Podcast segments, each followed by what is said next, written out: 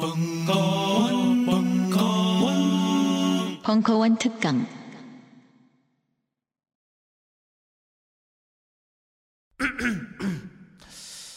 잠시만 안녕하세요. 저는 바다니 가득의 성재훈입니다. 보통 오뎅, 맛살, 핫바 등 다양한 이름의 어묵을 간식으로 때로는 반찬으로 많이 드시는데요. 그게 대부분 밀가루로 만들어졌고 기름에 튀기기 때문에 칼로리가 높아지더라고요. 그래서 저희는 어육 함량이 높으면서 기름에 튀기지도 않는 맛과 건강을 생각한 그런 어묵 한번 만들어 보고 싶었습니다. 그런데 이렇게 만들다 보니 팔아도 남는 게 없더라고요. 여러분, 저희가 정직하게 만든 어묵을 딴지 마켓에서 계속 판매할 수 있게 많은 관심 부탁드립니다. 정성을 담아 쪄서 만든 어묵 감아볶고 여러분의 관심이 필요한 정직한 먹거리입니다. 잠시만 우리 이제 어묵 먹어요 맛있는 가마복고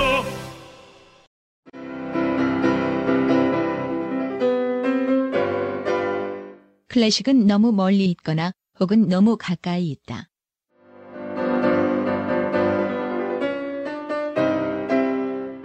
재수 없는 천재주의 예술 사관이 아닌 시대 속 존재로서의 클래식 음악사. 지휘자 겸 피아노 박사의 실현과 함께하는 퍼포먼스형 강좌. 시대 정신과 음악 양식 모두를 아우르는 입체적 이해.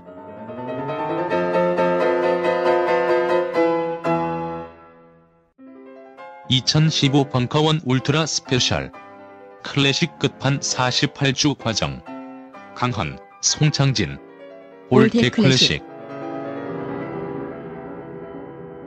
자세한 사항은 벙커원 홈페이지를 참조하세요.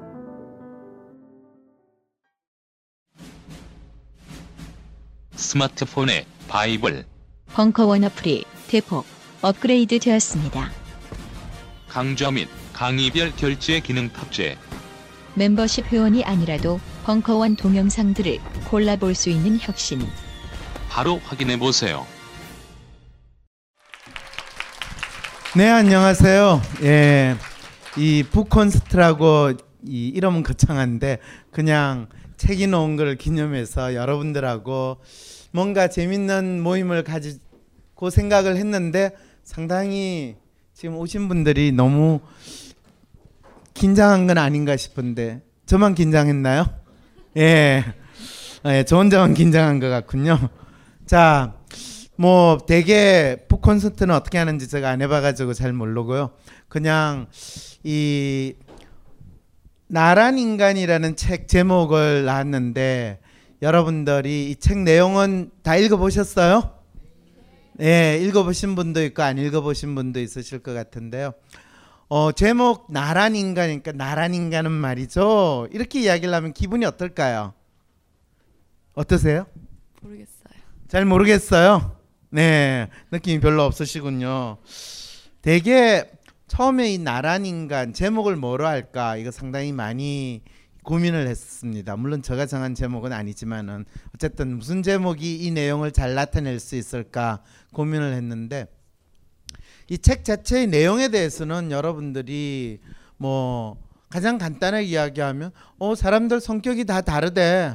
그리고 그걸 읽어보면 진짜 나란 인간이 어떤 성격인지를 좀 잘 알 수 있대. 그렇게 생각을 하면 별로 뭐 다르지 않아요. 그러면 어떤 내용인지 읽어보셨어요? 부끄러워요. 어떡하면 좋아요? 예.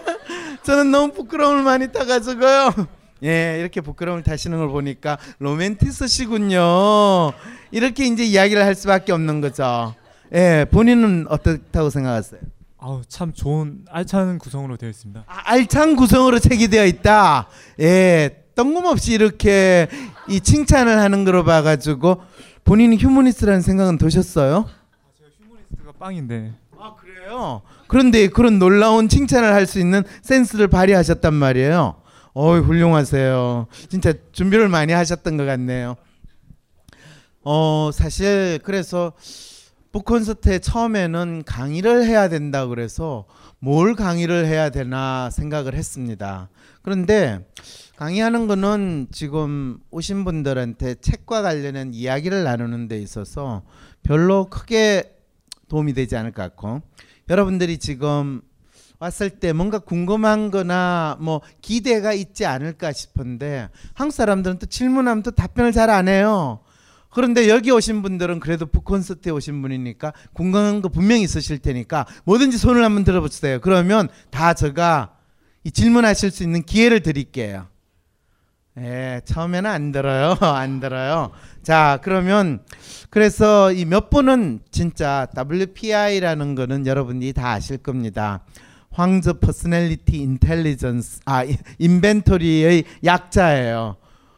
오늘도 제가 강의할 때 그랬어요. 이 성격 검사가 저 이름을 따서 저가 만든 거예요. 그러면 되게 많은 사람은 진짜 만들었어요 본인이? 왜요? 제가 만들었어요. 아니 보통 성격 검사나 그런 거는 미국에서 만든 거나 외국 사람들이 만든 걸 우리가 가져와 가지고 써야지. 네가 뭔데 감히 그걸 만들었어? 이런 상황이 있을까요, 없을까요? 있어요. 그런데 사실 뭐 세종대왕께서도 나란 말씀이 중국에 달라 어린 백성이 니르고자 홀빼 있어도 서로 사마띠 아니할세 뭐 이런 상황이 되는 거잖아요. 그죠? 그런데 한국 사람들의 심리는 무엇일까? 이거를 제가 뭐 거의 한 15년 20년 이상 연구를 하면서 가장 흥미롭게 생각했던 거는 내 주위에 있는 사람들은 어떤 사람일까 그리고 내가 심리학을 뭐 적어도 지금 거의 30년 넘게 공부를 했는데 내 주위에 있는 사람들에 대해서 뭔가 좀 이야기 좀 더 잘 알 수 있고 이야기를 해줄 수 있는 게 없을까 그런 것들을 십몇 년 전에 고민을 하게 됐어요. 사실은 심리학을 공부를 한다 그러면 많은 학생들은 아 인간에 대해서 배우고 인간의 마음에 대해서 알 수 있으니까 어나 심리학을 공부해야지. 또 심지어는 상담 심리를 배워가지고 내가 다른 사람들의 어려움을 상담을 해줘야지 이런 청운의 꿈을 가지고 대학에서 심리학을 전공하겠다는 어린 학생들이 참 많아요. 그래가지고 많이 대학에 들어와요. 그리고 심리학 수업을 들어요. 처음에 딱 들을 때는 대부분의 교수님들이 그 말을 가지고 시작하죠. 심리학은 여러분 독심술이 아닙니다. 심리학은 점음가, 점쟁이가 하는 점과는 독도 틀린 겁니다.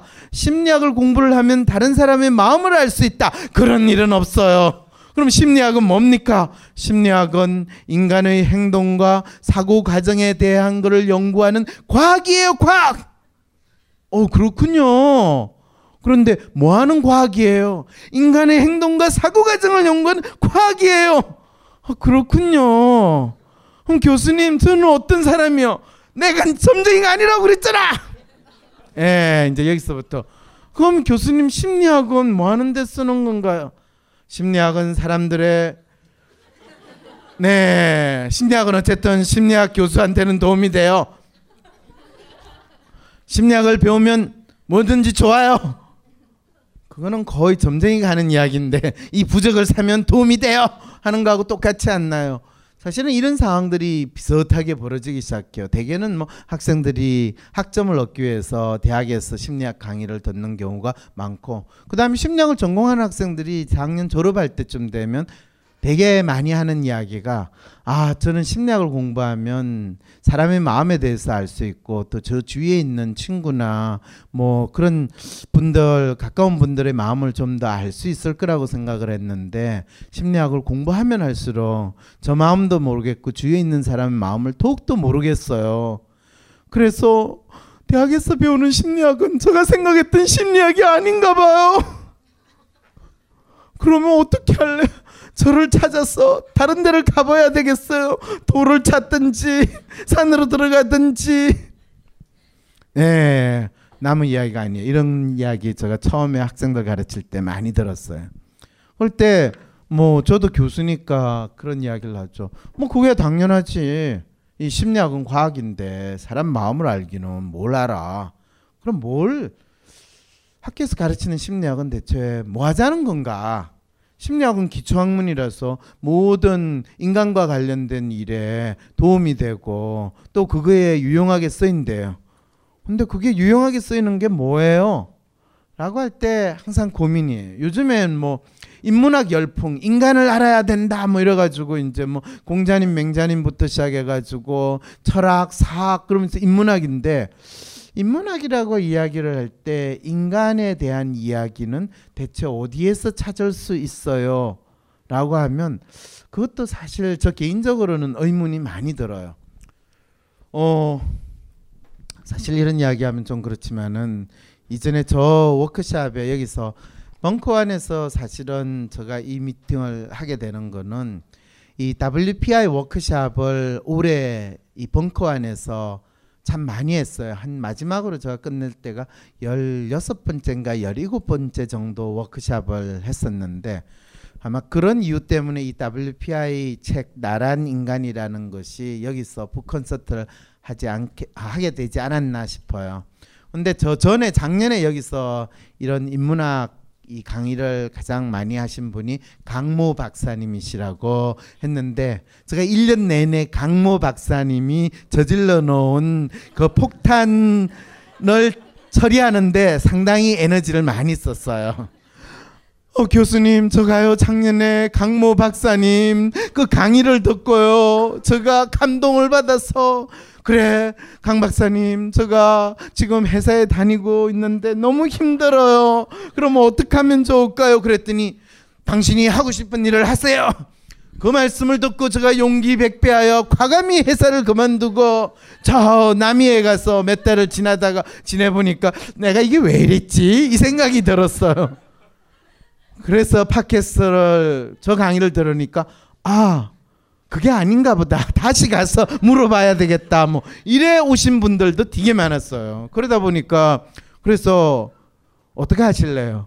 그좀 몇 달 놀다 보니까 이 길이 내가 갈 길인지에 대해서 좀 헷갈리대요. 그래서 뭐 몇 달 쉬시던 분 또는 배낭여행을 떠났다가 돌아오신 분 그런 분들이 그 다음에 다시 와가지고 저 어떻게 할까요? 아니 어떻게 하셨어요? 아니 몇 달 저 하고 싶은 대로 쉬고 났더니 이렇게 살면 안 될 것 같아가지고 또 길을 찾고 있는데요. 그랬을 때 참 아 안타깝구나라는 생각들을 이제 했는데 그랬을 때 사실 각 분들이 여러 가지 많은 자신들이 가지고 있는 고민에 대해서 나름대로 답을 찾고 있는 상황인 것 같아요. 어쩌면 저도 제가 가지고 있는 문제에 대해서 답을 찾아요. 그런데 어떤 조명하신 그분이 그 똑똑하신 그분이 훌륭하신 그분이 나에게 답을 줬어요. 그 답이 내 답이에요. 그 사람 답이에요. 그 사람 답이에요. 이게 이제 우리 삶에 있어서 상당히 어려움이 있는 거예요. 아무리 좋은 이야기를 들었다 하더라도 그 이야기가 내 이야기가 되고 내가 가진 문제에 대한 답이 되면 사실은 내가 그것을 해나갈 수 있는 힘을 가지게 돼요. 그리고 그 문제는 진짜 내 문제가 되는데 대부분 경우 제가 가지고 있는 문제는 막연한 문제고요. 또 그 문제에 대해서 좀 어떻게 하면 알려주세요라고 할 때는 그 문제는 마치 자기가 막연히 문제라고 느끼지만은 그 문제를 그 훌륭하신 분한테 그냥 던겨가지고 그분이 하는 멋진 말을 들으면 마치 내가 문제가 해결된 것 같은 그런 느낌을 가지게 되는 것이 많은 사람들이 뭔가 힐링을 원하고 또 지금 이 사회에서 사는 분들이 답을 찾으려고 할 때 가지는 대표적인 심리가 아닐까 싶어요. 그래서 저 나름대로 수십 년 동안 벌써 저 심리학을 공부한 지도 거의 한 30년이 벌써 넘었고요. 생각보다 제가 나이가 많아요. 예. 그 다음에 사람들이 가지고 있는 문제가 무엇이고 또 그걸 나름대로 이 해결할 수 있는 길이 무엇이고 또 각자 각 개인이 자신의 문제를 어떻게 받아들이는가 이런 것들에 대해서 탐색을 하다 보니까 모든 사람들은 나름대로 자기 문제를 해결할 수 있는 힘이 있어요. 도와주세요, 알려주세요 하지만은 답은 누군가가 주는 것이 아니라 자기가 찾을 때 자기 답이 돼요. 그리고 많은 분들이 가장 어려움을 느끼는 건 뭐냐 하면요. 사람들이 괴로워하는 것은 자기가 가지고 있는 문제 때문에 힘들다고 하는데 대부분의 사람들이 가지고 있는 문제는 7, 80% 이상은 문제라고 하지만 그건 진짜 문제가 아니에요. 가짜 문제예요. 진짜 자기가 가지고 있는 문제가 무엇인지를 명확히 알지 못하기 때문에 엉뚱한 이 답이라는 걸 열심히 찾거나 엉뚱한 문제를 가지고 실험을 하는 경우를 저는 훨씬 더 많이 봤어요. 그러다 보니까 정작 자기 문제를 제대로 보지조차 못하는 거예요. 어 그래서 어떻게 하면 자기 문제를 잘 볼 수 있을까? 그리고 그 문제에서 자기 스스로 답을 찾을 수 있을까? 그리고 저 개인적으로도 심리학을 공부하는 학생들이 사람에 대해서 알고 싶다고 하는데 사람을 안다는 게 무엇일까? 그리고 그 진짜 자기를 마치 우리가 의대에 가면 사람의 병을 고치기 위해서 가장 먼저 배우는 게 뭐냐 하면 단순히 책에 있는 거를 보지만은 진짜 사람을 해부를 해요. 해부를 할 때 그 칼을 들고 진짜 시체를 자르든지 할 때 대부분 사람들은 자기가 진짜 의사가 되었다라는 느낌을 아마 확실히 가지게 되는 것 같아요. 그리고 뭐 진짜 자를 때 피가 나와야 되는데 시체로 하면 피는 안 나오잖아요. 그죠? 그래도 안에 있는 신체 여러 가지 장기를 보면서 아, 인간의 몸이 이렇게 그림으로 아무리 멋있는 화면으로 보는 거하고 직접 보는 거하고 차이가 있거든요. 그랬을 때 의사들은 사람의 신체를 가지고 그렇게 해부를 하면서 직접 구체적으로 인간의 장기를 보거나 다양한 기관들을 볼 수는 있는데 심리학을 하는 사람이 사람의 문제 또는 사람의 마음을 탐색을 하고 그 마음의 문제를 나름대로 또 해결하려고 하고 심지어는 내 마음이 어떻게 생겼는지 좀 알려주세요 한다고 했을 때 그 마음을 어떻게 볼 수 있어요? 어, 못 봐요. 못 봐요. 못 봐요. 내 마음이 동그란지 또는 네모난지 삼각형인지 뭔가 볼 수 있는 방법이 있어야 돼요. 사실은 지난 100년 동안 이 심리학의 역사가 상당히 오래됐을 거라고 생각하는데요. 실제로 학문으로서 심리학이 연구가 이루어지는 활동은 기껏해봤자 100년밖에 안 돼요. 그 중에서도 또 인간 개개인의 특성에 대해서 탐색을 하려고 하고 또 개개인의 차이를 알려고 하는 그 활동의 역사는 100년도 채 안 돼요. 여러분들이 생각하는 뭐 성격 검사 이런 것들이 처음 나오기 시작한 거는 1915년 14년이 1차 세계 대전이 이루어지고 아니다 16년이군요. 16년 17년 미국이 1차 세계전에 참전을 하게 되면서부터 이 갑자기 미국이 유럽에서 일어나는 전쟁에 참가를 하려니까 미국 그 당시에 전체 미군이 다 숫자를 다 합해봤자 한 2, 3만 명밖에 안 됐어요. 그런데 1차 세계대전에 참전하기 위해서 징집을 했는 그 숫자만 하더라도 50만 명 이상을 징집을 하게 됐어요. 근데 그 징집을 하는데 온갖 이상한 사람들이 다 군대에 들어오니까 어떻게 하면 좀 제정신이 있는 애하고 완전히 또라이라서 이 군대 오면 절대로 안 되는 애하고 좀 구분할 수 없, 방법이 없을까? 그 생각을 하다가 가장 먼저 시작한 게 그래 심리학자들한테 한번 물어보자. 그래서 심리학자들한테 심리 검사라는 걸 만들어 가지고 이 군대의 신병들을 좀 분류를 좀 해줄 수 있겠습니까 하는 작업이 처음으로 우리가 알고 있는 성격 검사가 만들어지게 된 계기예요.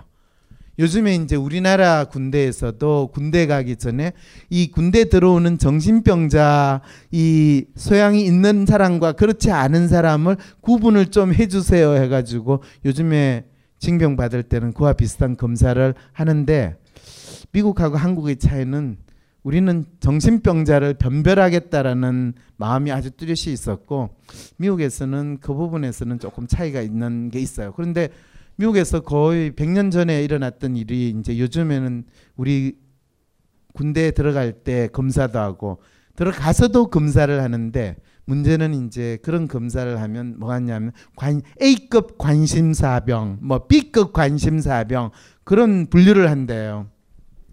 근데 그 이야기를 이제 우리 대학원생들하고 이야기하다가 서로 너가 다시 군대를 간다면 너는 A급 관심사병이 되겠니? B급 관심사병이 되겠니? C급 관심사병이 되겠니? 그런 이야기를 나누게 됐어요. 그랬더니 한 학생이 교수님은 어떠실 것 같아요?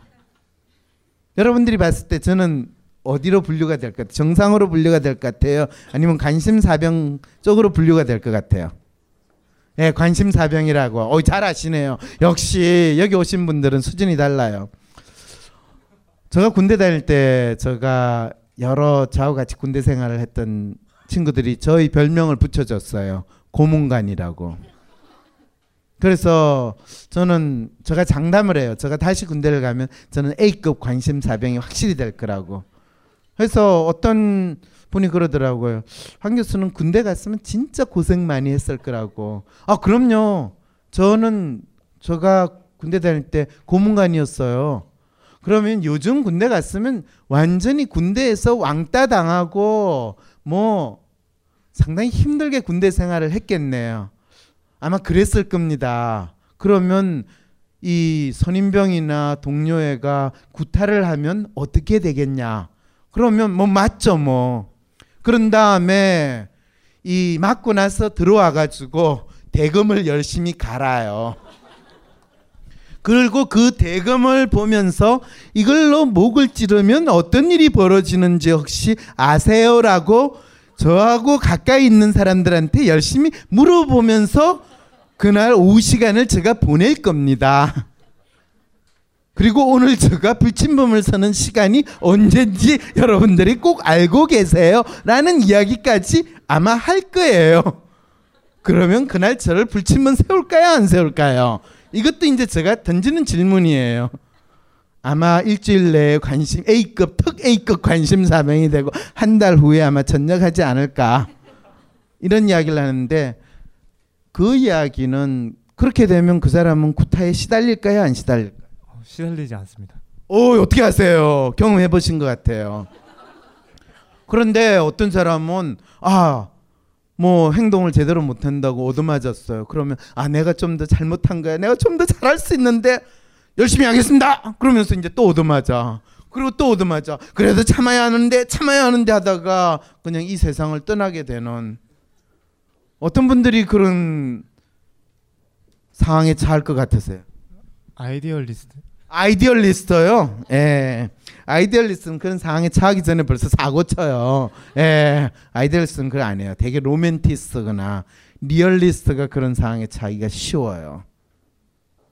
그럼 휴머니스트는 어떻게 하냐고? 휴머니스트는 벌써 그런 상황에 처하기 전에 다 구슬러 놨어요. 참 그거를 아는 게 도움이 되느냐? 사실은 이런 이야기를 웃으면서 하기가 참 쉽지 않은데 어쨌든 사람들이 어, 누구에 의해서 너는 이런 유형이다, 이런 유형이다 이야기하는 것이 아마 처음에 성격 검사가 사람들한테 만들어지고 필요를 했을 텐데요. 그렇게 만들어진 성격 검사가 진짜 많은 사람들에게 도움이 됐는지는 잘 몰라요.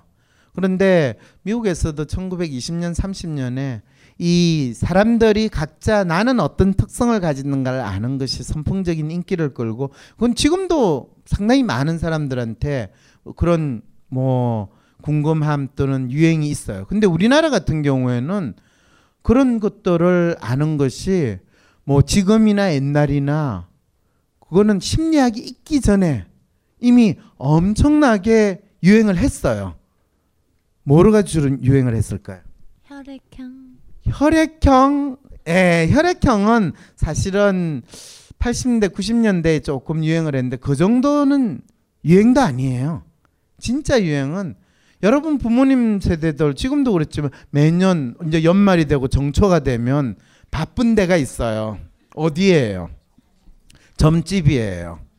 가면 사주팔자도 보고 심지어는 결혼할 때 이 사람하고 저하고 궁합이 어때요? 뭐 이런 것도 묻고 그게 사실은 뭐 동양에서는 거의 2000년 이상의 역사 속에서 우리가 점을 본다라는 것도 이 그 사람이 어떤 사람인가 나는 어떤 사람인가를 알고자 하는 어떤 나름대로의 호기심일 수도 있고 욕구였어요. 그래서 저는 어떻게 살 것 같아요. 저 팔자가 어떻습니까? 이런데 사실은 나란 인간의 책 오늘도 어떤 분이 저한테 전화를 해가지고 어한 교수 책이 새로 나왔던데 그래 이 책의 핵심 내용은 내가 한번 쓱 보니까 그래 자기 팔자를 좀 빨리 파악을 해가지고 그 팔자대로 살면 행복하다는 그 말 맞죠? 그래서 오 잘 파악하셨네요.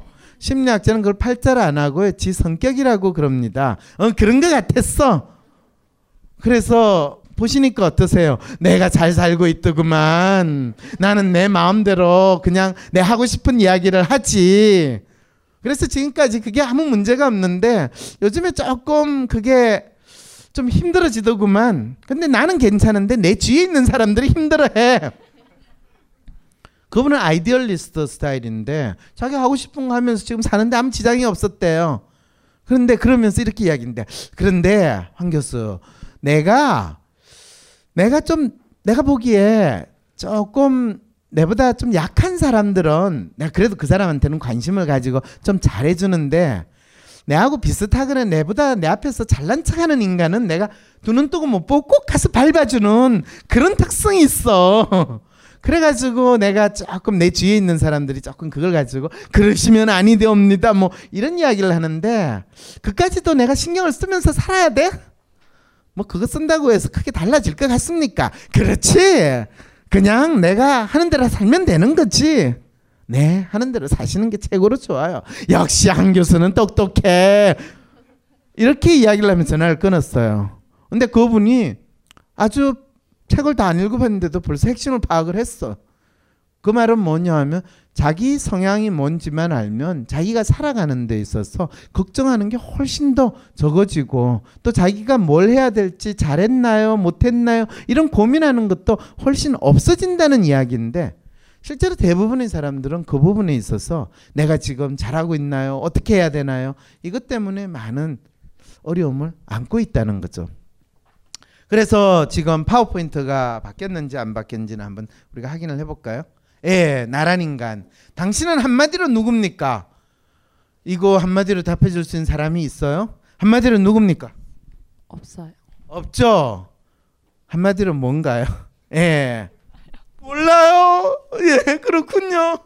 그러면서 나 그리고 어이구 잠깐만 참아라. 예. 예.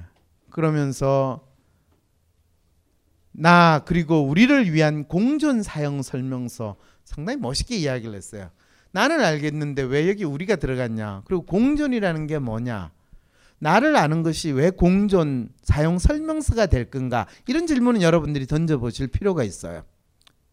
사실은 많은 한국에 사는 사람들은 저는 문제가 없는데요. 저 인간이 진짜 저 인간 때문에 사는 게 힘들어요. 그 인간이 범죄에는 부모님도 속할 수 있고 형제도 속할 수 있고 직장 상사나 또 동료들도 해당이 될 수 있어요. 근데 왜 저 사람하고 내가 힘든가? 혹시 여러분들이 아, 저 사람은 심리학을 공부했기 때문에 주위 사람들하고 다 잘 지낼 거라고 생각하시는 분은 없죠? 예. 내가 잘 지내는 사람이 그렇게 저는 많다는 생각은 안 들어요. 왜? 첫 번째 그 인간들의 관심이 없어요. 예, 저희 첫 번째 특성은 저하고 잘 지내지 않는 사람한테서는 관심이 전혀 없어요. 예. 그리고 안 만나요. 예, 어떤 분들은 자기가 힘든 분을 꾸역꾸역 만나는 분이 있어요. 근데 세상에서 자기가 만나기 싫은 사람을 만나는 것만큼 큰 고통이 없어요. 그래서 어쩔 수 없이 만나야 되는 거 있잖아요. 부모님이라든지 내 배우자라든지 심지어는 자식이라든지 그런 경우 어떡합니까? 예. 그런 경우는 그 비법은 제가 따로 이야기해 드릴게요. 근데 그 같이 생활하는 경우를 제외하고는 사실은 안 만날 수도 있어. 그래도 직장에서 같이 생활을 하기 때문에 매일 마주쳐요. 그래서 그 인간 때문에 직장을 옮기고 싶어요. 그럼 두 가지 방법이 있습니다. 하나는 그 인간을 쫓아내는 방법이 있고 하나는 당신이 떠나는 방법이 있습니다. 어느 걸 택하시겠어요? 이럴 때 어, 그 인간을 쫓아낼 수 있어요. 그러면 너무 나쁜 사람이 되는 거잖아요. 그래, 너가 착한 사람이 되려고 너는 고통을 안고 살겠단 말이냐? 아니야. 그 사람이 이 직장을 떠나면 더 발전하고 더 좋은 기회를 찾을 수 있을 거야. 그게 그게 말이 됩니까? 예, 말이 안 된다고요? 저가 지금 말이 안 되는 소리를 한다는 말이죠. 예, WPI를 통해 인생이라는 바둑판에서 신의 한 수 찾기. 하, 좋은 말이에요. 바둑 놓으니까 갑자기 드는 생각이 여러분 미생 요즘 인기 있죠. 미생 만화를 그 바둑으로 가지고 막 설명을 하잖아요. 미생에 놓는 그 주인공 이름 누군지 알죠? 장그래. 장그래는 이 WPI 유형으로 보면 뭘까? 이런 걸 가지고 우리 연구원들이 질문을 저한테 던졌어요. 뭔지 아세요? 로맨티스트 그래요. 그 말은 뭐냐 하면 그 친구는 상당히 감성적이고 나름대로 치밀하려고 해요. 그렇죠. 그리고 주위에 있는 사람들이 어떤 생각을 하고 있는가를 끊임없이 관찰을 하면서 생각을 다 해요. 그런데 그걸 표현은 안 해요. 그리고 자기에게 주어진 일을 완벽하게 꼼꼼하게 잘하려고 노력은 해요. 그래서 밤을 새는 거 뭐 이런 거는 유도 아니에요. 그냥 널 하는 짓이에요. 그래서 어느 순간에 인간들이 싫어 징글징글해서 자기가 하는 일을 사랑하기 시작을 하고 거기에 나름대로 의미를 붙여보려고 노력을 해요. 예. 자 그러면서 나름대로 의미를 붙이는 거는 자기 스스로 의미를 붙이지 않고 자기 위의 상사 누구예요? 무슨 과장인가 하는 사람 있죠. 예, 오과장인지 뭐 하는 그 사람. 그 사람은 어떤 유형일까? idealist. Idealist인 것 같아요. 근데 약간 로맨 성향도 좀 높은 idealist예요. 그래서 한편으로 또라이예요. 그래서 회사에서 늘 승진을 할 수 있는 것 같은데 마지막 순간에 한 끗이 뒤통수 맞아가지고 승진에 누락돼서 출세하기 쉽지 않은 인간이에요. 그래서 그 인간은 결국에 자기 길을 찾아서 나가서 뭔가를 하는 게 훨씬 더 나아요. 그래도 조직에서는 끝까지 붙어 있어야 된다는 고민 때문에 거기서 붙어 있는 거죠.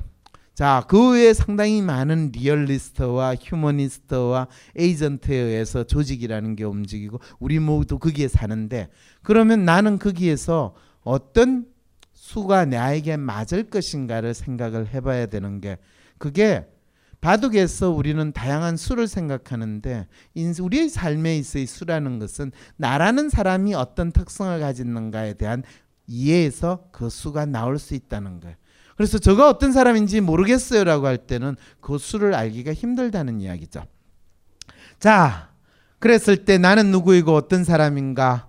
Who am I? 이러면서 자기 정체성을 찾는데 사실은 심리학에서 연구 주제로 가장 중요한 것이 정체성이라는 무엇이고 그것이 한 개인에게 있어서 어떻게 나타나는가. 이것이 저희 또 상당히 큰 연구 주제 중에 하나였어요. 오랫동안. 그랬을 때 사회적으로 나의 정체성을 어떻게 만들어 가는가. 아이가 엄마 뱃속에 나와 가지고 자라면서 뭐 초등학교, 중학교, 고등학교를 지낼 때는 사람들은 자기의 개별적인 정체성에 대해서 고민하지 않아요. 근데 저는 중학교 때부터 그 문제를 심각하게 고민했어요. 왜? 이상하게 물론 초등학교 때도 그랬는데 초등학교 때는 그나마 그나마 조금 나았어요. 뭐 반에 학생들이 많아서 그랬는지 혼자 조용히 숨어 있으면 별로 그렇게 눈에 띄진 않았는데 중학교 때는 유난히 눈에 띄기 시작을 했어요. 그리고 많은 사람들한테 이런 이야기를 저 개인적으로 저라는 사람이 중학교 다닐 때 많은 학생들이 저한테 관심을 많이 뒀어요. 그래서 반에서 이제 매년 학년이 바뀌면 반에서 이제 그 좀 주목 쏘고 힘 있는 애들이 쉬는 시간에 오면 저한테 와가지고 유달리 많이 집적됐어요. 그리고 툭툭 치고 가기도 하고 처음 한 달은 참아야 돼요. 왜? 뭔지 모르게 내가 사람을 끄는 힘이 있나 봐요. 그래서 내한테 와가지고 쉬는 시간에 그냥 조용히 쉬면 되는데 내한테 와가지고 뭐 괜히 지나가면서 한 대 치기도 하고 내가 인상 팍 쓰면 왜 그러면서 가버려요. 그렇다고 싸울 수는 없고 저는 원래 천성이 착한 사람이거든요. 누구한테 나쁜 욕도 못해요. 그러면 참아야 돼요. 왜요? 왜 참아야 될까요? 네? 분위기 파악하느라고 예, 뭐 참는 거 외에는 다른 길이 없어서 그래요. 예. 다른 길이 있었으면 벌써 저도 썼을 텐데 내가 뭐 키도 뭐 별로 이 안 크고 몸 이 괜히 뚱뚱하기만 하고 조그만 녀석이 지가 괜히 싸워봤자 한 대 더 얻어맞는 일밖에 더 있어요. 근데 한 달만 참으면 돼. 학기말 아, 학기말이 아니라 월말고사 처음 월말고사만 치고 나면 괜찮아요. 왜 그럴까요? 예, 반에서 1등을 하면 돼요. 예. 뭐 1등 하는 건 어렵지 않아요. 예. 한 달만 준비하면 돼요. 아 진짜 한 달만 준비하면 돼요. 그래서 이번 달에 반에서 1등 하면 다음 달에 반에서 1등 하려면 시험 친 다음 날부터 그 다음 달까지 시험 공부 하- 준비하면 돼요. 1등을 하거나 2등을 하거나 최소한 3등 넘어가면 안 돼요. 3등이 넘어가면 이 상당히 사는 게 힘들어서요. 생존하기 위해서 공부를 해야 된다는 걸 뼈저리 느끼기 시작을 하는 거예요. 그러면 이제 또 뭐 공부가 전부예요 이런 이야기를 할 때 공부 전부 아니야. 그 대신 공부를 못하면 피곤하게 살아야 돼. 그거를 그냥 뼈저리게 느끼는 거예요. 예.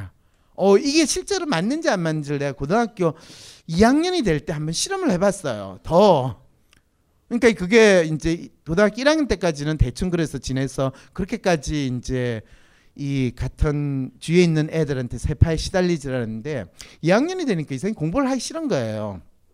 그렇고 그때는 요즘 고등학교 2학년 되면 수학여행도 있고 하니까 수학여행을 가는데 나도 마음이 가가지고 3월달 한 달 놀았어요. 아 난 그래서 난 놀아도 공부를 잘해 뭐 이런 생각도 했죠. 그랬더니 오 놀라운 아 이런 성적도 있다는 사실 두 자리 숫자 성적을 받은 거예요. 반 동수로 전교 동수로는 세 자리 동수가 나온 거예요. 그래서 그 달은 성적표를 부모님한테 내가 보여줄 수가 없는데 아 이번 달은 우리가 수학여행을 가기 때문에 시험을 안 본대요 이러고 이제 넘어갔는데 뭐 그렇다고 우리 부모님 모르지는 않았을 것 같은데요. 근데 놀라운 사실은요. 2학년이기 때문에 1학년 때 제가 공부가 어느 정도 한다는 게 소문이 있으니까 3월 달이 별로 힘들지 않았거든요. 그런데 4월 달은 저한테 악몽이었어요. 뭐 그건 담임 선생부터 담임 선생은 갸우뚱 하는데 그때부터는 내가 그 선생의 시야에 없다는 느낌을 받고 아 내가 투명 인간으로 살 수 있다는 새로운 가능성도 발견했는데 진짜 그 한 달 동안은 아이들이 장난 아니었어요. 제가 보통 저희 참 암흑살을 이야기할 때 꼭 집어넣는 이야기가 뭐냐면 점심 시간에 도시락 먹는 거를 이야기를 해요. 지금은 이제 그런 도시락을 싸는 지를 않는데 옛날에는 도시락을 다 쌀 때는 이 사각형으로 된 도시락 혹시 옛날 도시락 기억나시는 게 있을 거예요. 그럼 뚜껑을 열어 가지고 거기 밥을 이제 먹는 거잖아요. 그렇죠? 근데 이 남녀 공학도 아니고 남학생만 있는 그 반에서 대개는 학생들이 아침에 오자마자 도시락을 먹는 애들이 3분의 1. 그 다음에 한 2교시쯤 지나서 먹는 애들이 3분의 1. 점심시간에 먹는 애들은 이제 3분의 1 애들만 꺼내서 먹는데 나머지 3분의 2 애들이 젓가락만 들고 다니면서 협조를 주로 해줘요. 먹는 거를. 예. 근데 저는 제가 중고등학교 생활을 통틀어서 한 번도 점심시간이 아닐 때 밥을 먹어본 적이 없는 사람이에요. 저 상당히 성실하고 착한 애였어요. 진짜. 아이디얼리스트라고 해서 뭐 규칙을 안 지키고 이상하게 살까. 저 진짜 착했어요. 예, 다시 강조를 하는데. 그런데 고등학교 내내 도시락을 먹을 때는 점심 시간에 아이들이 막 그렇게 돌아다니면서 막 먹으니까 먼지가 막 해서 부여요. 진짜 황사 현상이 나타나요 교실 안에서는. 그럼 그런 먼지 섞인 밥을 먹는다는 건 도저히 난 내 스스로에게 용납이 안 되는 거예요. 그래서 도시락 뚜껑을 열어요. 열지만 조금만 열어요. 그래서 내가 그거를 젓가락으로 먹을 수 있는 그 분량만 해가지고 쫙 한 줄을 다 먹은 다음에 다시 조금 전진을 시키가 또 먹고 또 먹고 또 먹고 해서 그걸 다 먹게 되는 게 이제 도시락이거든요. 그러면 애들 신났어요. 와 이제 여자애들이나 그렇게 먹지 어떻게 남자애들이 그렇게 먹냐 본데 지금 저 목소리가 상당히 곱죠. 예. 많은 사람들이 저 목소리가 이게 high pitch 톤이기 때문에 어떻게 생각하냐면 목소리가 무슨 여자 목소리냐 이런 이야기를 제가 어릴 때부터 지금까지 계속 살고 들었는데 놀라운 사실은요. 이거는 제가 나중에 커서 알게 됐는데 대부분이 중학교를 지나면 변성기를 거쳐요. 근데 저는 변성기를 거치지 않았어요. 갑자기 제 호모 아니야? 제 뭐야? 이렇게 생각을 하죠. 그렇죠. 그러면 2차 성징도 나타나지 않았나요? 뭐 그러면 결혼을 하셨나요? 자식은 있나요? 뭐 이런 질문까지 나오는데 저는 애가 네 명이에요. 예, 다오 그러고 있어요. 그랬을 때 사람들은 우리는 특정한 신체적인 특성을 가지고 저 사람이 이렇다 저렇다라고 상당히 많은 것을 생각하는데 인간이라는 건 그만큼 다양하다라는 걸 어린 시절에 여러 가지로 경험을 했다라는 걸 다시 이야기를 해줘요. 뭐 그래서 심리학을 공부했나요 하면 심리학 공부한 거는 또 그거 아무 관계가 없어요. 심리학 공부한 거는 대학 아 고등학교 3학년 때 저녁 늦게 도서관에서 같이 공부하다가 친구랑 같이 이제 집으로 가는 버스 안에서 야 너 대학교 가면 뭐 할 거야 그랬더니 저 친구가 갑자기 자긴 대학을 가면 심리학을 공부하겠대. 내가 허걱 야 너 심리학을 공부 그- 그게 뭔데? 첫 번째 저 질문은 그 그게 뭔데? 그랬더니 어 사람을 마음을 탐색을 하고 나중에 사람들의 어려움을 자기가 어 그러냐? 근데 야 그거 하면 먹고 살기 좀 힘들겠다. 그랬더니 걔가 아무 말을 안 해요. 그러니까 저는 원래 이 대학을 가면 뭘 할까 했을 때 나는 한국에서 사는 게 너무 힘들어. 뭔 외국으로 나가고 싶어. 그래서 나는 그냥 외교관이 될 거야. 뭐 이렇게 생각을 하고 고등학교를 지냈어요. 근데 이제 대학교 들어왔을 때 그 친구가 이제 나중에 어디를 갔는가 봤더니 걔는 상대를 갔어요. 그래서 웃기는 놈이네. 그렇게 생각하고 말았어요. 근데 우리는 이제 전공은 1학년 다음에 2학년으로 올라갈 때 전공을 택하는데 내가 뭘 갈까 하니까 경제학과를 가자니 경제학과는 참 인간이 뭐 경제 뭐 이런 거 하는 건 인간이 할 짓이 아닌 것 같아.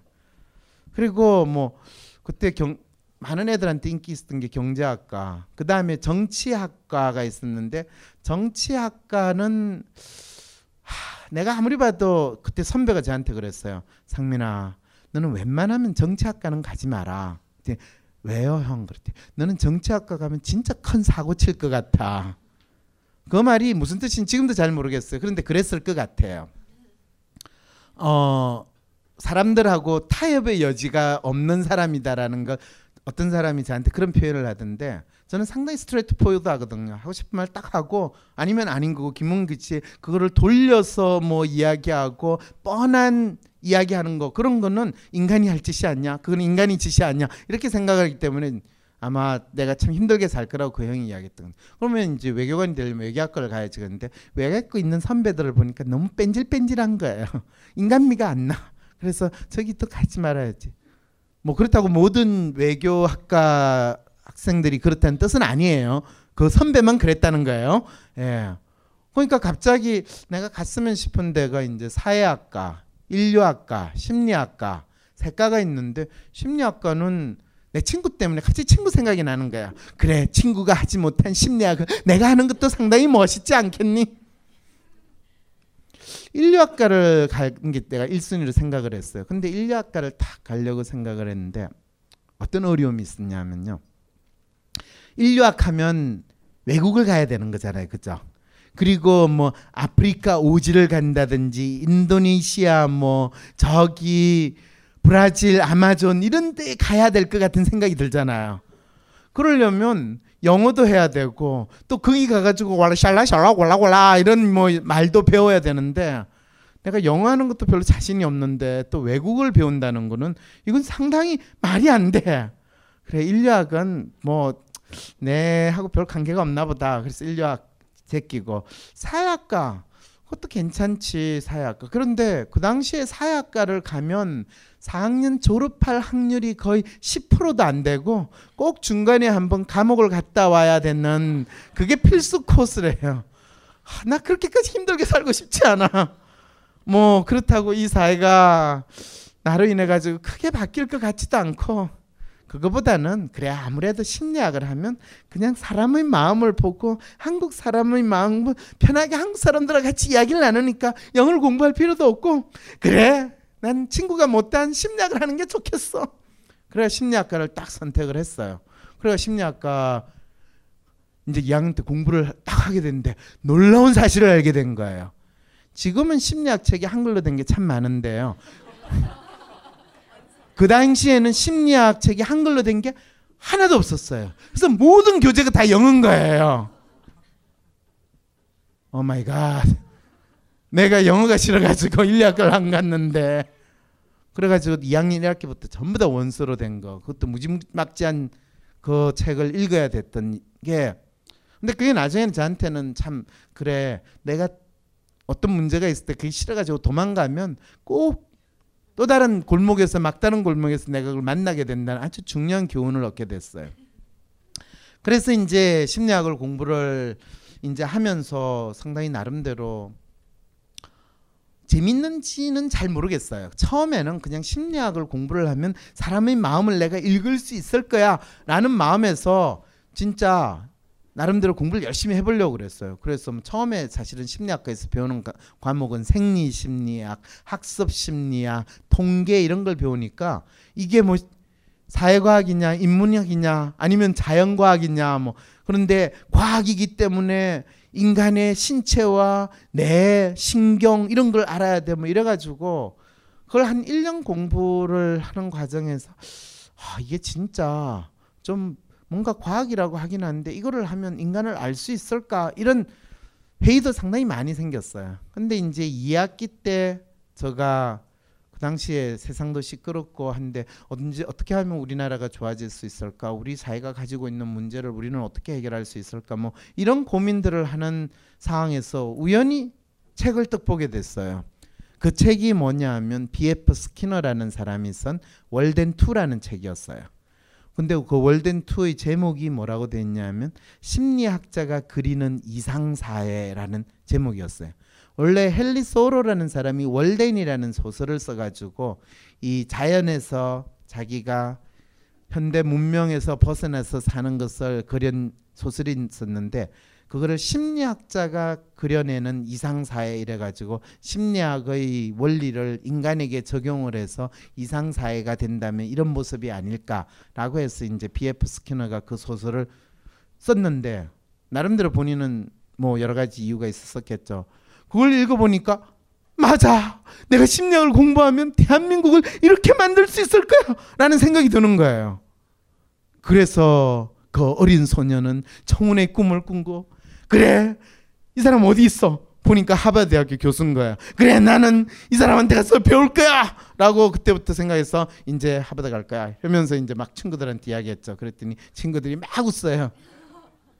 너 공부 잘하냐? 너 학점 좋냐? 뭐 저 학점이야 1학년 때는 거의 바닥 수준이었으니까 할 말이 없죠. 그런데 하버드에서는 학점 안 본대. 학점 안 보고 어떻게 해? 어 하버드에서는 다양한 사람을 뽑기 때문에 그 공부하려고 하는 사람 뽑는데. 진짜? 어 그렇대. 스키너 책에 그렇게 나와 있어. 스키너는 심리학을 학부에 전공도 안 했는데 대학을 와서 심리학을 한 거야. 그럼 지금 믿어야지 어떡할 거예요. 그리고 사실이 그래 했고.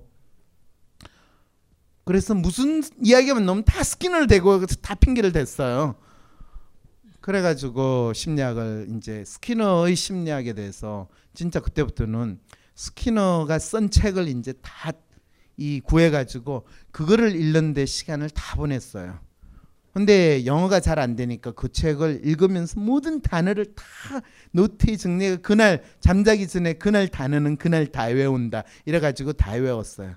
그래서 한 2년쯤 지나니까 그 사람 쓴 책은 다 읽었어요. 와. 예. 네. 근데 그게 사실은 학교 공부하는 것보다 훨씬 재밌었어요. 그래서 나중에 이제 그다음부터는 진짜 이 사람한테 내가 배워야지 이래가지고 내 책을 사면 그 책 뒤에다가 꼭 나는 하버드에 공부하러 갈 거야 뭐 이제 이런 식으로 글을 딱 적었어요. 그래서 옛날에 내가 학부 다닐 때 읽었던 책 보면 그 뒤에 be 하버디언 뭐 이런 식으로 딱 돼 있어요. 근데 어쨌든 간에 그게 4학년 지나고 이제 대학원 들어가고 그래서 이제 미국으로 가게 됐어요. 그래서 가서 도착을 했을 무렵에는 스키너는 벌써 은퇴를 했어요. 그래서 그분을 뭐 지도 교수를 할 수는 없는 상황이었고 뭐 그래도 근데 재밌는 거는 그 대학원생들이 이제 첫 학기에 세미나를 하면 그 세미나 마지막 시간에 스키너가 꼭 참가를 해가지고 대학원생하고 같이 이야기를 하고 자기 이야기를 좀 하는데 오 그때 스키너 강의를 이제 처음 들었으니까 얼마나 떨렸겠어요.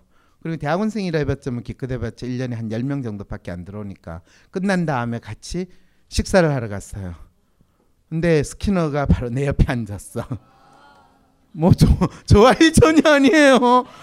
그때는 제가 영어도 제대로 못하니까 떨려가지고 말도 못했어요. 스키너가 내한테 뭐 물어봤는데 야 이 음식은 뭐라고 그러냐? 그 질문밖에 없었던 것 같아요. 근데 뭐 상당히 상당히 재밌는 경험이잖아요. 아 이게 어떻게 보면 드림 캄트라는 게 이런 식으로 일어나는구나 라는 건데 저 개인적으로는 어 사실 대학교 4년 지나면서 공부했던 거는 별로 생각 안 하는데 이 사람을 내가 만나고 이 사람한테 배워야 되겠다라는 게 저한테는 상당히 중요했고 그것이 이루어지는 걸 겨- 경험한 거는 그 다음에 제가 뭘 할 때마다 남들이 안 된다고 이야기하는 거에 대해서 별로 신경을 안 쓰게 됐던 것도 상당히 컸던 것 같아요. 요즘 나는 책 추천을 하지 않는다. 그래도 이 책은 추천하지 않을 수 없다. 나는 딴지일보 읽은 척 매뉴얼의 애독자였으니까. 이웃 시민 고전은 직접 반려들어 읽는 게 가장 좋다. 그게 여의치 않으면 너부리의 읽은 척 매뉴얼을 읽어라. 읽은 척 매뉴얼은 고전들의 뒤틀린 소개이자 색다른 비평일 뿐만 아니라 그 자체로 고전과 맞먹는 유사 고전이다. 고종석 그는 딴지일보 역사를 통틀어 가장 딴지적 글쟁이다. 김어준 고전이 얼마나 재밌는가를 은하계에서 가장 재밌게 설명하는 책. 딴지 편집장 너브리의 고전문학 읽은 척 매뉴얼. 아직 고전을 모르는 분들께 그리고 이미 고전을 알고 있는 분들께도 강력 추천합니다. 지금 바로 전국 서점에서 만나보세요.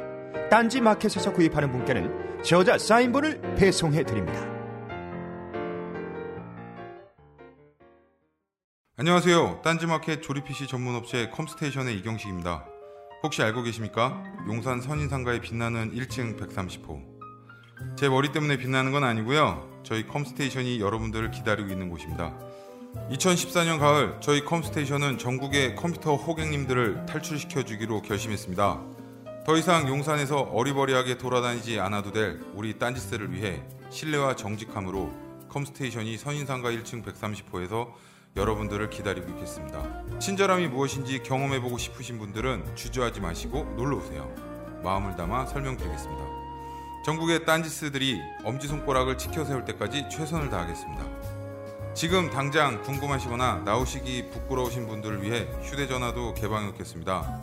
011-892-5568번 전화 주십시오. 고맙습니다. 컴스테이션은 조용한 형제들과 함께합니다.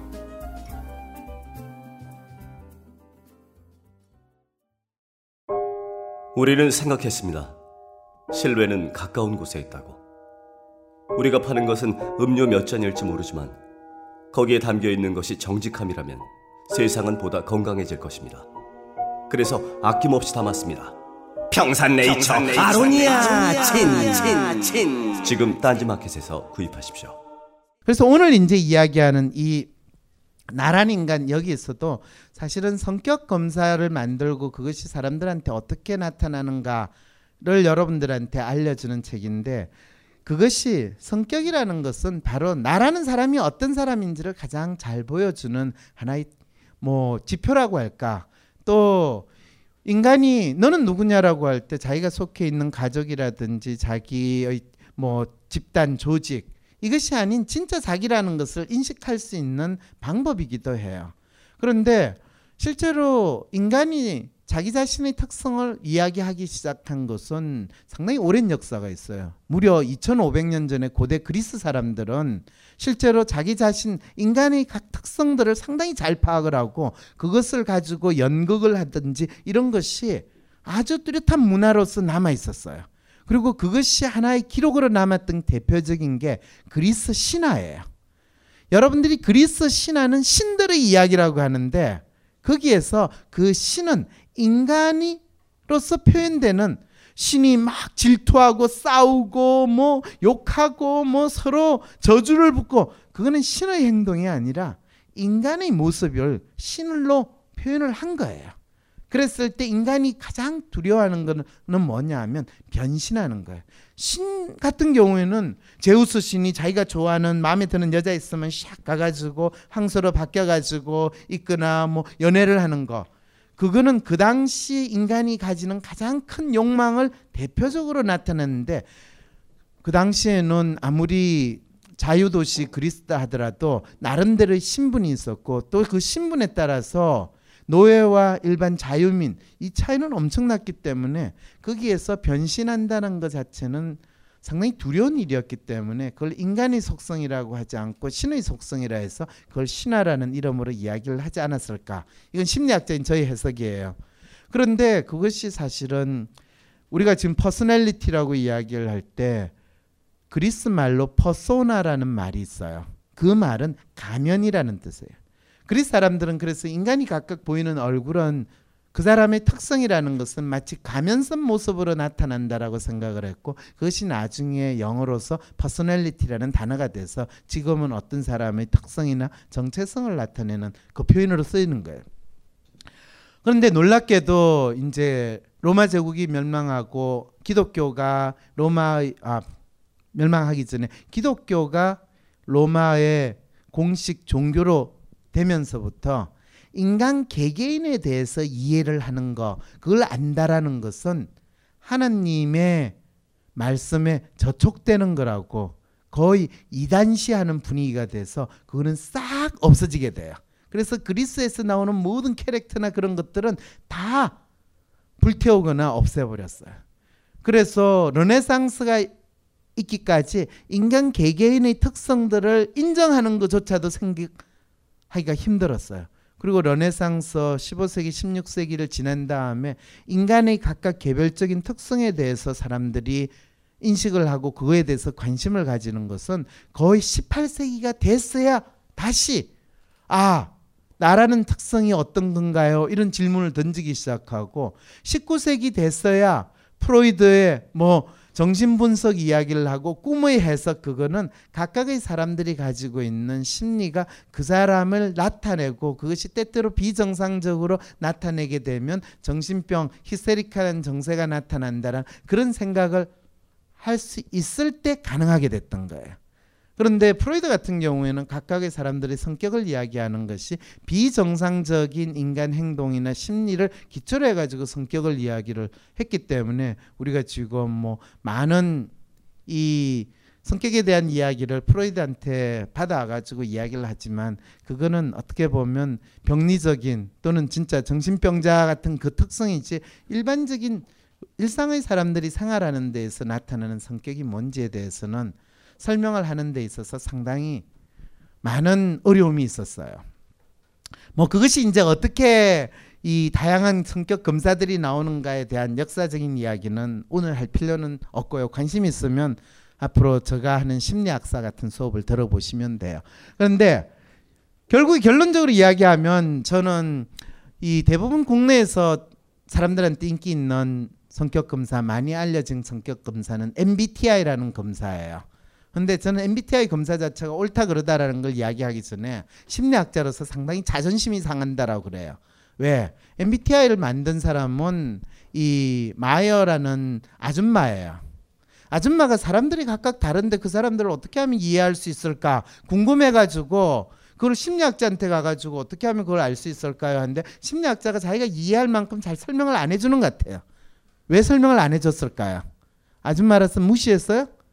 아니에요. 심리학자들도 몰랐던 거예요. 어떻게 이야기해야 될지.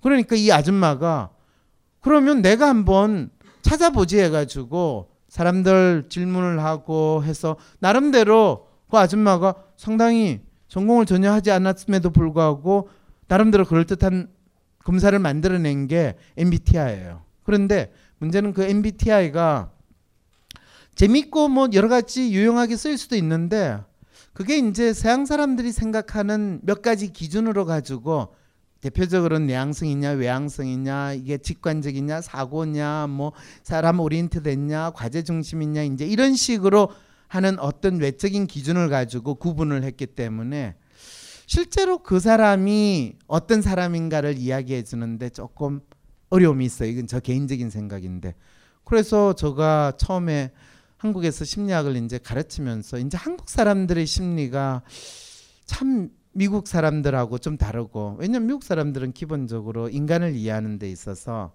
우리가 보통 미국 사람들은 개척 정신이 있다고 그러잖아. 그러면 이상적인 인간 또 건전한 인간 괜찮은 사람이라는 뜻은 뭐냐 하면 상당히 독립적인 인간이에요. 독립적으로 생각할 수 있고 자기 운명을 자기가 만들어 간다. 그것이 인간의 기본적인 모델이에요. 마치 우리가 누구 집에 갔을 때 야 너 뭐 마실래? 그러면 우리는 뭐라고 그래요? 아무거나 주세요. 이러잖아요. 그죠? 근데 미국 사람 집에 가서 아무거나 주세요. 그러면 상당히 짜증내요. 왜 네가 마실 거를 내한테 선택하게 만드냐? 너는 너 선택도 못하냐? 이러면 그 사람을 상당히 인간 취급도 안 하려고 하는 그런 생각까지도 있어요. 근데 우리는 참 공손하게 잘하려고 그러잖아요. 우리는 쥐가 저는요 이러이러한 걸 원하기 때문에 이걸 갖다 주세요. 그러면 우리는 뭐라고 그래요? 재수 없는 인간이라고 그러죠. 예, 그냥 알아서 주는 대로 먹어 이렇게 되는 거잖아요, 그죠? 여러분들이 그, 그 When Harry Met Sally인가 하는 영화 혹시 기억나는 분인지 모르겠는데 거기 보면 주인공 여자가 자기가 음식을 주문할 때 상당히 다양한 샐러드 소스와 거기에 대한 다양한 이 취향을 이야기하는데 뭐 아 이거하고 관계 없네요. 관계 없는 이야기는 하지 말아야지. 예. 그런데 한국 사람들이 상당히 괜찮은 사람이다, 착하다 또는 멋있다, 이상적인 사람은 자기 생각을 분명히 이야기하고 독립적인 사고를 하기보다는 다른 사람하고 두루두루 그냥 무난하게 잘 지내는 사람이에요. 그러니까 그 말은 뭐냐면 똑같이 인간을 연구하고 탐색을 한다, 인간의 마음을 탐색한다는 심리학도 그 사회가 이상적으로 지향하는 사람이 상당히 다른 모델이기 때문에 미국 사람들이에서 이야기하는 내용을 한국에 적용을 시키면 그게 거꾸로 작동할 경우가 훨씬 많아요. 이건 동양과 서양의 차이하고도 비슷하게 나타나요. 그래서 이제 그런 부분도 봤을 때 한국 사람들의 마음을 탐색을 즉 한국인의 심리 코드를 탐색을 쭉 하면서도 어떻게 하면 내 주위에 있는 사람들을 좀 더 다르게 볼 수 있을까? 다르게 본다는 것은 미국 사람들이 만드는 틀이 아니라 직접 이 사람들을 내 눈으로 한번 구분해 볼 수 있는 파악해 볼 수 있는 방법이 없을까? 그랬을 때 뭐 그러면 한번 탐색을 해볼까? 그래가지고 십몇 년 전에 뭐 성격 검사를 만들거나 검사를 만드는 거는 어떻게 하는지 아니까 그래서 그걸로 가지고 만들어 보기 시작을 했어요. 그런데 기존에 있는 거하고 별 차이가 없어요. 그래서 제가 이제 상당히 다른 방법을 썼어요. 그 다른 방법은 기존에는 검사 문항을 잔뜩 만들어 가지고 사람들한테 그 검사 문항에 대해서 반응을 받고 그걸 통계 분석 특히 요인 분석을 해 가지고 거기에서 나오는 문항들을 잡아서 그 문항들에서 가장 대표적인 걸 찾아 가지고 검사 문항을 딱 만들어요.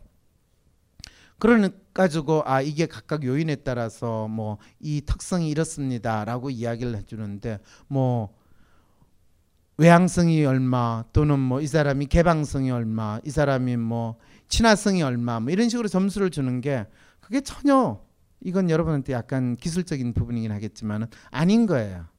그래서 그 방법을 통해 가지고는 안 되겠다. 그럼 어떻게 했느냐? 사람들한테 제가 이 검사 문항을 주면서 사람들이 보이는 반응들이 서로 비슷한 사람들끼리 묶어보기 시작을 한 거예요. 그런 다음에 그 비슷한 사람은 왜 비슷한지 서로 이야기를 시켜요. 그리고 왜 비슷한지 비슷한 게 종류가 다양할 거 아니에요. 그랬을 때 거기에서 가장 쉽게 파악할 수 있는 숫자 가장 쉬운 게 사람은 3 정도가 쉬워요. 그보다 근데 3이면 너무 단순해. 그러면 그보다 조금 높은 게 5 정도. 그보다 조금 더 높은 게 7 정도인데 7 정도면 대부분의 사람들이 헷갈려요. 구분하기 힘들어요. 이제 이런 식으로 가장 사람들한테 어느 정도 이해 가능하고 분석을 할 수 있는 수준으로 이제 정했어요. 그래가지고 놓은 것이 지금 이게 내가 생각하는 나 뭐 이래가지고 이 다섯 가지 유형이 리얼리스트, 로맨티스트, 휴머니스트, idealist, 에이전트 나온 것이 이제 그래서 찾아낸 사람들의 한국 사람들이 대표적으로 보이는 성격 유형이 이렇게 있다라는 것을 찾아낸 거예요. 그리고 그것이 단순히 이 유형이 있다는 것이 아니라 저 유형에 속하는 사람들이 가장 대표적으로 보이는 특성이 뭐라는 것도 찾아냈어요.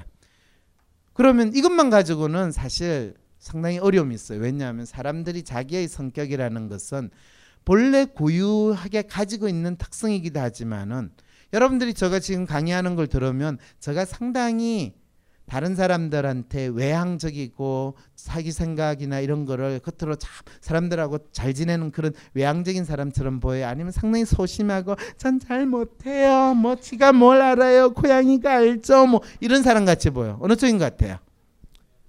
상당히 외향적인 사람인 보이죠. 그거는요. 제가 외향성이 강해서가 아니라 제가 이 강의를 하는 환경에 있기 때문에 제가 강의를 하는 사람이기 때문에 그래.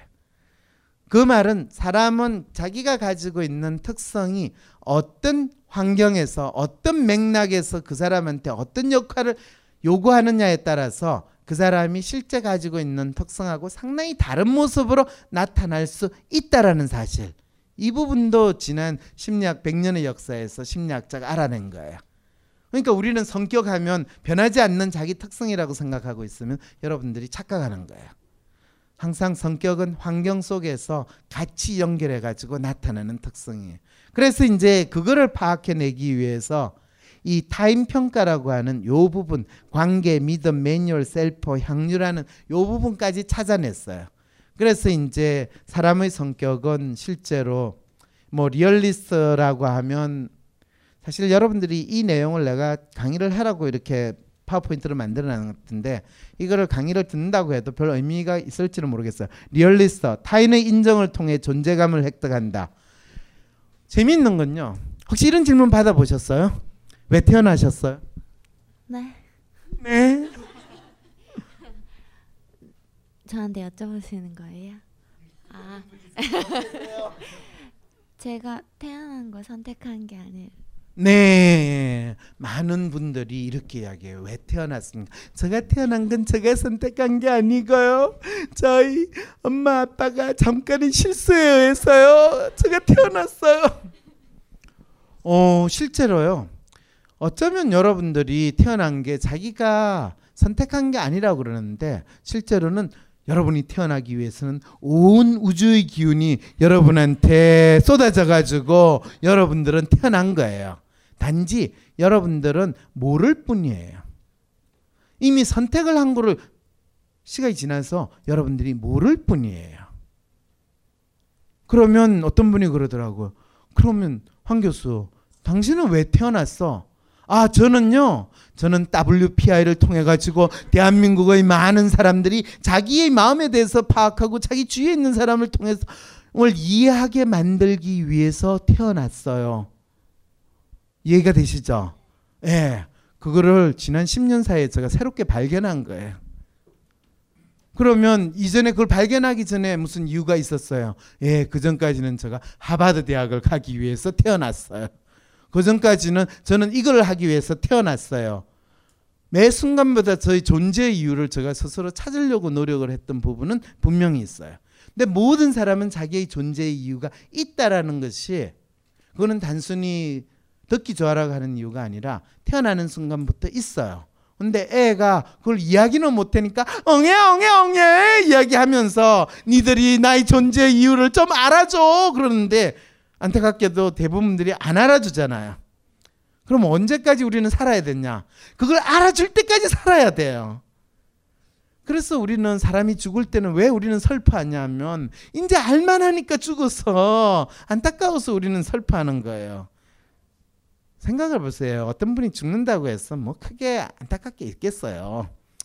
어떤 속으로는 그래 잘 가셨어요. 뭐 이렇게 할 수도 있는데 우리는 그래도 좀 상당히 안 됐다. 이제 알만하니까 죽었다라는 그 생각 때문에 아마 울지 않을까 그런 생각을 전 참 많이 하는데 여기서 보면 리얼리스트라고 하면 뭐라고 하냐면 타인의 인정을 통해 존재감을 획득한다.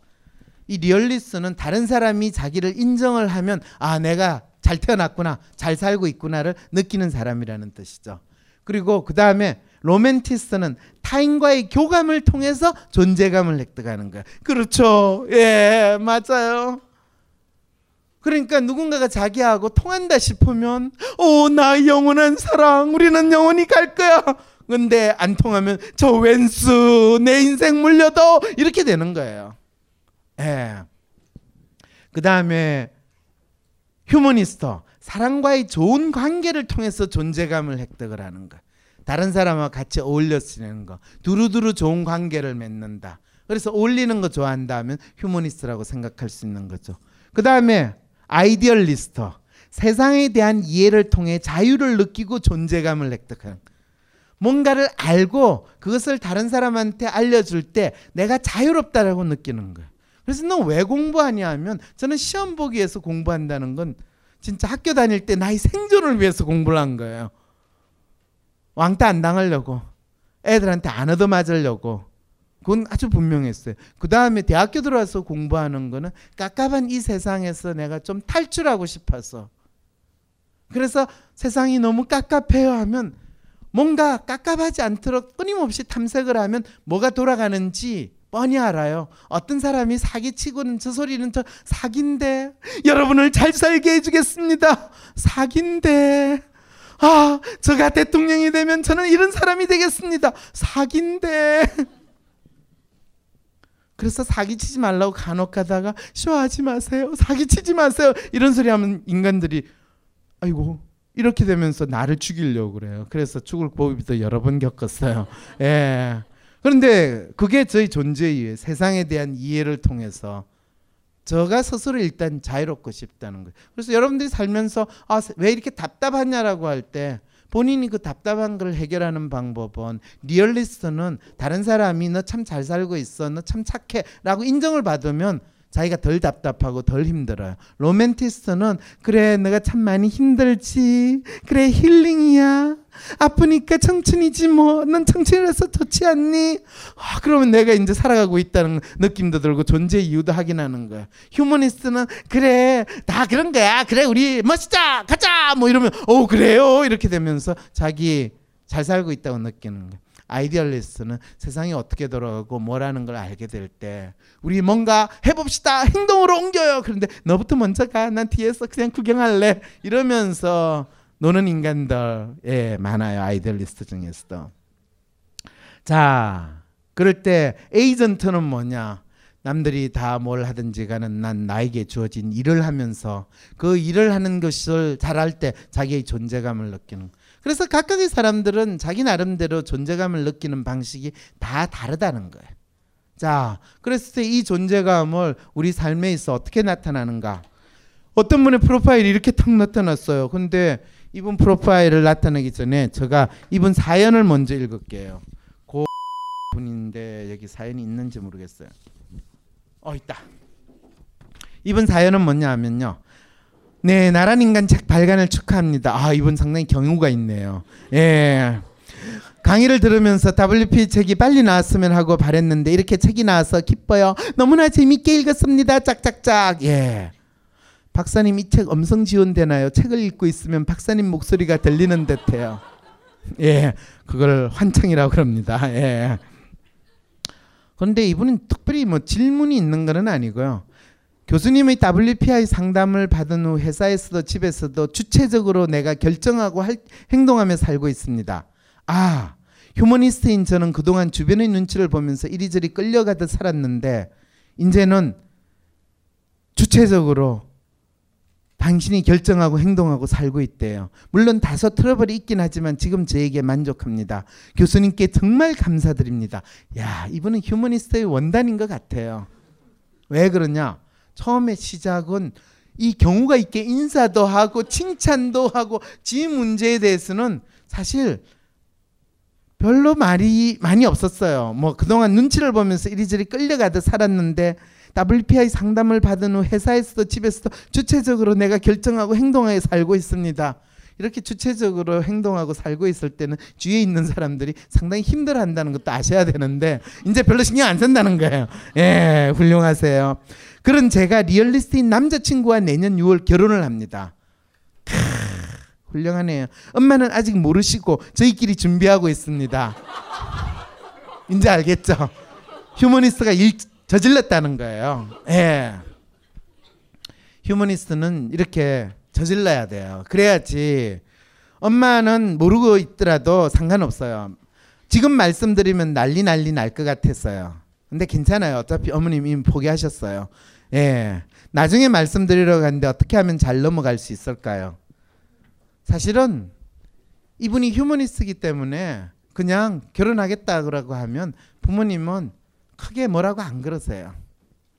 그리고 부모님이 뭐라고 그럴 때는 이분은 또 휴머니스트이기 때문에 인간관계를 잘 그거 하잖아요. 그죠? 그래서 엄마, 엄마, 엄마가 원하는 사람하고 결혼하지 못하는 거에 대해서 너무너무 제가 가슴이 아파요. 그래서 지금 그러면 그 오빠랑 제가 더 이상 만나지 말고 이 결혼을 파탄을 시킬까요? 이렇게 하면 엄마가 얘야 웬만하면 그냥 결정한 대로 우리 하자. 이렇게 될 가능성 많아요. 그러니까 결코 어머님이 난리를 치지 않을 거라는 거 그거에 대해서 확신을 가지세요. 됐죠? 이분 지금 휴머니스트 만빵이죠. 그런데 relation 더 만빵이죠. 그러니까 어머니가 아무리 반대를 하더라도 어머님을 그냥 웬만큼 좋은 관계로 잘하는데 별 어려움이 없다는 거 알겠죠. 그리고 이분 보니까 이분이 어차피 말은 이렇게 하는데요. 부모님이 반대하더라도 이분은 해요. 근데 이분이 결혼을 하고 나서 이제 근데 이분은요 사실은 휴머니스트만 높은 게 아니라 아이디얼리스트 높거든요. 여러분들 중에서 휴머니스트 성향이 높은 데다가 아이디얼리스트 성향이 높은 분을 한번 머릿속으로 상상을 해보세요. 상당히 휴머니스트 성향이 높으신 분들은 사람과의 관계에 있어 친화력도 있지만은 다른 사람을 조금 리드하려는 카리스마적인 그런 성향도 있어요. 그리고 상당히 비교적 주도적이에요. 사람들하고의 관계에서 삐적삐적대는 게 없거든요. 그런데 그게 아이디얼리스트 성향이 있으면요. 좀 엉뚱한 부분까지도 있으니까 지가 하고 싶은 거는 지가 해야 돼요. 그거를 막으면 성질 엄청 부려요. 어머님이 알겠죠? 예, 알아요. 그래서 어머님이 난리 난리 치겠지만은 막지는 어차피 못해요. 그래서 언제든지 이야기하셔도 아무 지장이 없어요. 예. 그리고 이분이 리얼리스트 남편하고 결혼을 한다고 그랬잖아요. 그죠? 남자하고. 리얼리스트 남자의 특성은 뭐예요? 예, 잘 맞춰줘요. 그러니까 이분이 하겠다는 대로 대부분 대부분 따라와요. 근데 결혼 초기에 혹시 그 리얼리스트 남자가 아직 사태 파악을 못하고 뭐 이 부부 관계는 결혼 초기에 주도권을 잡아야 된다 뭐 이런 쓸데없는 선배 이야기를 듣고 주도권을 잡으려고 할 때는 이 프로파일을 딱 앞에 놔놓고 당신은 리얼리스트야. 나는 휴머니스트의 아이디얼리스트가 높은 여자거든. 이 경우에 두 사람의 관계는 어떻게 돼야 되는지 나란 인간 책 봤지? 이렇게 이야기를 하면 이미 정리가 끝난 거예요. 그러면 리얼리스트는 궁시렁 궁시렁은 할지 몰라도 그거에 대해서 논리적인 반박을 하지는 못해요. 그 대신 예 손을 들고 질문을 예 해주시는군요. 감사합니다. 저걸 해, 해볼 때요. 네. 내가 생각하는 나는 자신의 착각으로 이루어질수가 나올 수 있는데 주변 사람이 생각하는 나도 결국 내가 선택을 하잖아요. 그렇죠. 그러니까 저것도 마, 저게 아주 큰 착각일 수 있잖아요. 심지어 저 파란 선이. 오 훌륭한 지적이세요. 네, 전 그게 너무 궁금했어요. 그렇죠. 다른 사람이 주변 사람이 생각하는 나를 타인 평가라고 그러는데 실제로 우리는 주변 사람이 나를 어떻게 생각하는지 알 수 있을까요? 없어요. 없다는 거는 진짜 없다는 게 아니라 그 주변 사람이라는 게 대체 누구야? 이 문제가 발생하거든. 그래서 나 주변에 있는 사람이 나를 볼 수 있는 방법은 360도. 이 프람 A to Z까지 모든 가능성이 있는 스펙트럼을 다 생각을 할 수가 있어요. 그런데 인간의 경우에는요, 그 큰 스펙트럼 속에서 다른 사람이 나를 이렇게 이야기하는 것 같아라고 만일 생각을 하고 체크를 한다는 건 뭘 뜻할까요? 그거는 주변 사람이 나한테 뭐라고 뭐라고 뭐라고 한 소리가 수십 수백 수만 가지가 있겠지만은 내 귀에 박혔거나 내 마음속에 꽂힌 거예요. 왜 꽂혔겠어요? 내가 신경을 쓰고 중요하게 생각하니까 꽂혔다는 거예요. 결국에 주변 사람이 생각하는 나라는 것은 내가 중요하게 생각하는 것을 나타내게 된다는 거예요. 그래서 아무리 사람들이 내한테 뭐라고 뭐라고 이야기를 해도 내가 중요하지 않는 건 한 귀로 듣고 한 귀로 흘려지겠고요. 내한테 중요한 거는 내가 기억을 하거나 의식을 해요. 그래서 리얼리스트가 중요하게 생각하는 거는 관계예요, 주로. 주로 많은 리얼리스트가 물론 리얼리스트가 trust를 중요하게 생각하는 리얼리스트 이- 있어요. 근데 리얼리스트가 주변 사람들한테 자기를 잘 맞추고 두루두루 잘 지내려고 하는 거는 이 관계를 중요시하기 때문에. 근데 관계가 너무 힘들어요. 제가 스트레스를 너무 받아요. 그러면 관계를 중요시하는 게 아니라 trust를 중요시하기 때문에 리얼리스트가 상당히 어려움에 처할 가능성이 높아요.